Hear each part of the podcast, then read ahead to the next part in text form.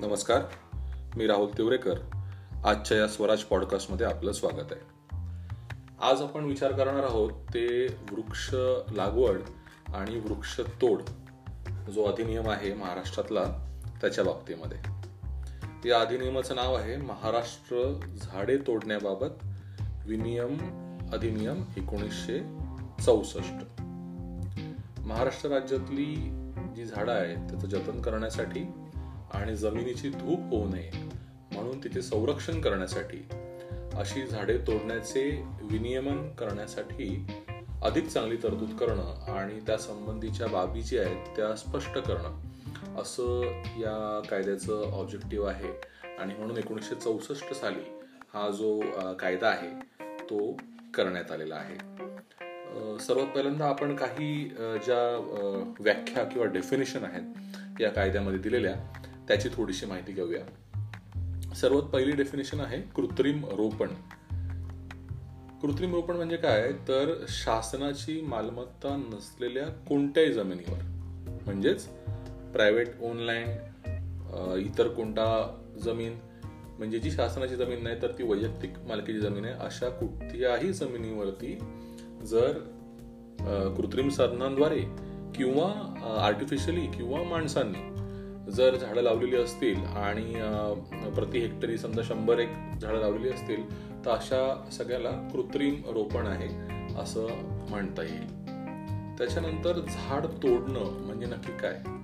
झाड तोडणं म्हणजे झाडाला अतीव नुकसान पोहोचवण्यासाठी किंवा त्याचा नाश करण्यासाठी झाड जाळून टाकणं किंवा कापणं किंवा छाटणं या सगळ्या गोष्टींचा समावेश आहे. तो झाड तोडणं या व्याख्येमध्ये होतो.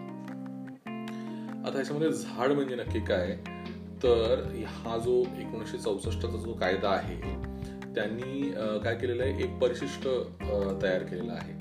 आणि त्या परिशिष्टामध्ये जेवढी काही झाडं आहेत ती सगळी झाडं या बंदीमध्ये समाविष्ट झालेली आहेत. आणि ह्या झाडांच्या व्यतिरिक्त सुद्धा महाराष्ट्र शासनाला जेव्हा किंवा वाटेल की एखादं झाड त्याच्यामध्ये या लिस्टमध्ये अजूनही आपल्याला ॲड करायचं आहे तर तसं ॲड ते करू शकतात. आपण पाहूया की या लिस्टमध्ये सध्याच्या लिस्टमध्ये कोणती कोणती झाडं आहेत. तर ह्याच्यामध्ये आहे हिरडा त्याच्यानंतर आहे साग त्याच्यानंतर आहे मोह मग टॅमरिन किंवा चिंच आपण ज्याला म्हणतो आंबा फणस खैराचं झाड चंदनाचं झाड बीजा हळदू दिवस ऐन किंजळ किंवा किंडळ अंजनाचं झाड आणि जांभळाचं झाड. आणि समुद्र किनाऱ्यावरची जी खारपुटी आहे मँग्रोव्ह त्याचा सुद्धा ह्याच्यामध्ये समावेश जो आहे तो करण्यात आलेला आहे. तर आपल्या लक्षात येईल की एकूणच एक सोळा प्रकारची जी झाडं आहेत ती याच्यामध्ये सध्या समाविष्ट आहेत. आणि या झाडांची छाटणी करणं कापणी करणं किंवा तोड करणं यासाठी जे आहे ती निर्बंध टाकलेली आहेत. तर हा कशा प्रकारचा निर्बंध टाकलेला आहे? तर कोणतीही रूढी परिपाठ किंवा त्या त्यावेळी अंमलात असलेल्या कोणताही कायदा किंवा कोणत्याही न्यायालयाचा हुकूम नव्हा आदेश असला तरी किंवा कोणत्याही सल्लेखामध्ये काहीही अंतर्भूत असलं तरी वृक्ष अधिकाऱ्याच्या लेखी पूर्व परवानगी शिवाय कोणतीही व्यक्ती स्वतःच्या मालकीच्या किंवा इतर कोणत्याही जमिनीतील कोणतेही झाड तोडणार नाही किंवा असे झाड तोडावयास लावणार नाही.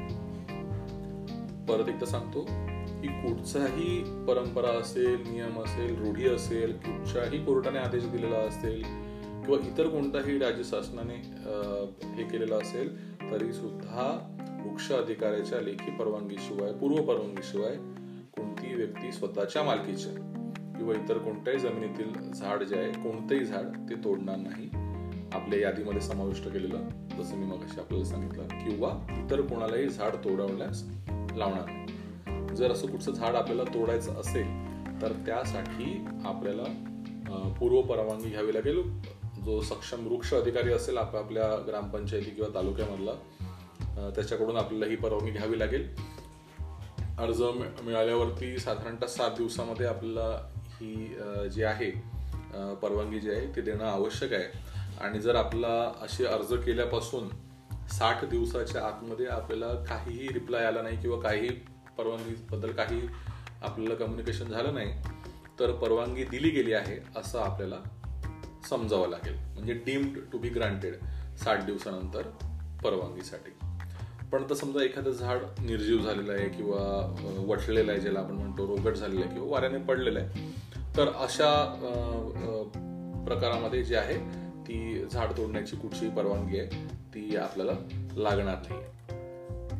जेव्हा आपण या वृक्ष अधिकाऱ्याकडे अर्ज करू झाड तोडण्यासाठीचा तर त्यावेळेला तो अधिकारी आपल्याला असं सांगू शकतो की जेवढी झाडं तुम्ही तोडणार आहात तेवढ्याच संख्येची आणि त्याच प्रजातीची झाडं जी आहेत ती त्याच जागी किंवा त्याच परिसरामध्ये लावली गेली पाहिजेत असे आदेश आपल्याला वृक्ष अधिकारी जे आहेत ते देऊ शकतात. पण जेव्हा आपण एखादे कृत्रिम रोपण केलेलं आहे आणि तिथे आपल्याला जेव्हा शास्त्रोक्त पद्धतीने छाटणी करायची असते. तर अशा परिस्थितीमध्ये ही जी परवानगी आहे ती लागू राहणार नाही. त्यासाठी कुठचीही परवानगी घेण्याची आवश्यकता नाही. पण ही छाटणी किंवा हे जी प्रुनिंग आहे किंवा कटिंग आहे हे सायंटिफिक किंवा शास्त्रोक्त पद्धतीचं असलं पाहिजे. त्याचबरोबर मगाशी मी जसं सांगितलं की जर आपण परवानगी मागितल्यापासून साठ दिवसामध्ये आपल्याला काहीच रिप्लाय जर आला नाही तर ती परवानगी दिली गेली आहे असं आपण गृहित धरू शकतो. जर एखाद्या निर्णयाबाबत आपल्याला काही अडचण असेल किंवा तक्रार असेल तर तीस दिवसाच्या आतमध्ये आपल्याला अपील जे आहे ते आपल्याला करता येईल. एखादं झाड तोडल्यानंतर त्या ठिकाणी झाड लावण्याची जबाबदारी त्या जागेच्या मालकाची भोगवटादाराची असणार आहे. जरी ती जमीन भाड्याने दिली गेली असेल किंवा इतर कोणाच्या ताब्यात जरी असेल तरी सुद्धा जो जमिनीचा मालक आहे त्यांची ही जबाबदारी राहणार आहे. आणि वार्षिक सहा टक्के इंटरेस्टने किंवा इतर ज्या त्याचे काही खर्च होणार आहे ते ते वसूल करू शकतात अशी सुद्धा तरतूद जी आहे ती या कायद्याअंतर्गत करण्यात आलेली आहे.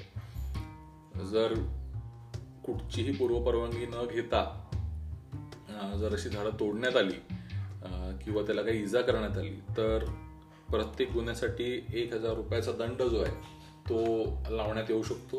किंवा जी हत्यारं किंवा जी गाडी किंवा जी वाहनं वापरण्यात आली ती वाहनं जप्त केली जाऊ शकतात. आणि भारतीय दंडविधान संहितेच्या कलम एकशे त्र्याण्णव दोनशे एकोणीस आणि दोनशे अठ्ठावीस च्या अंतर्गत जी आहे ती ह्याच्यावरती कारवाई होऊ शकते. तर अशा प्रकारचं जे आहे हे शिक्षेची जी कलम आहे ती ह्याच्यामध्ये आपल्याला दिलेली आहेत. जप्त केलेली जी काही वाहनं किंवा जे काही सामान असेल त्याची विल्हेवाट लावण्याचे त्याची विक्री करण्याचे जे अधिकार आहेत ते त्या संबंधित अधिकाऱ्याला असतील.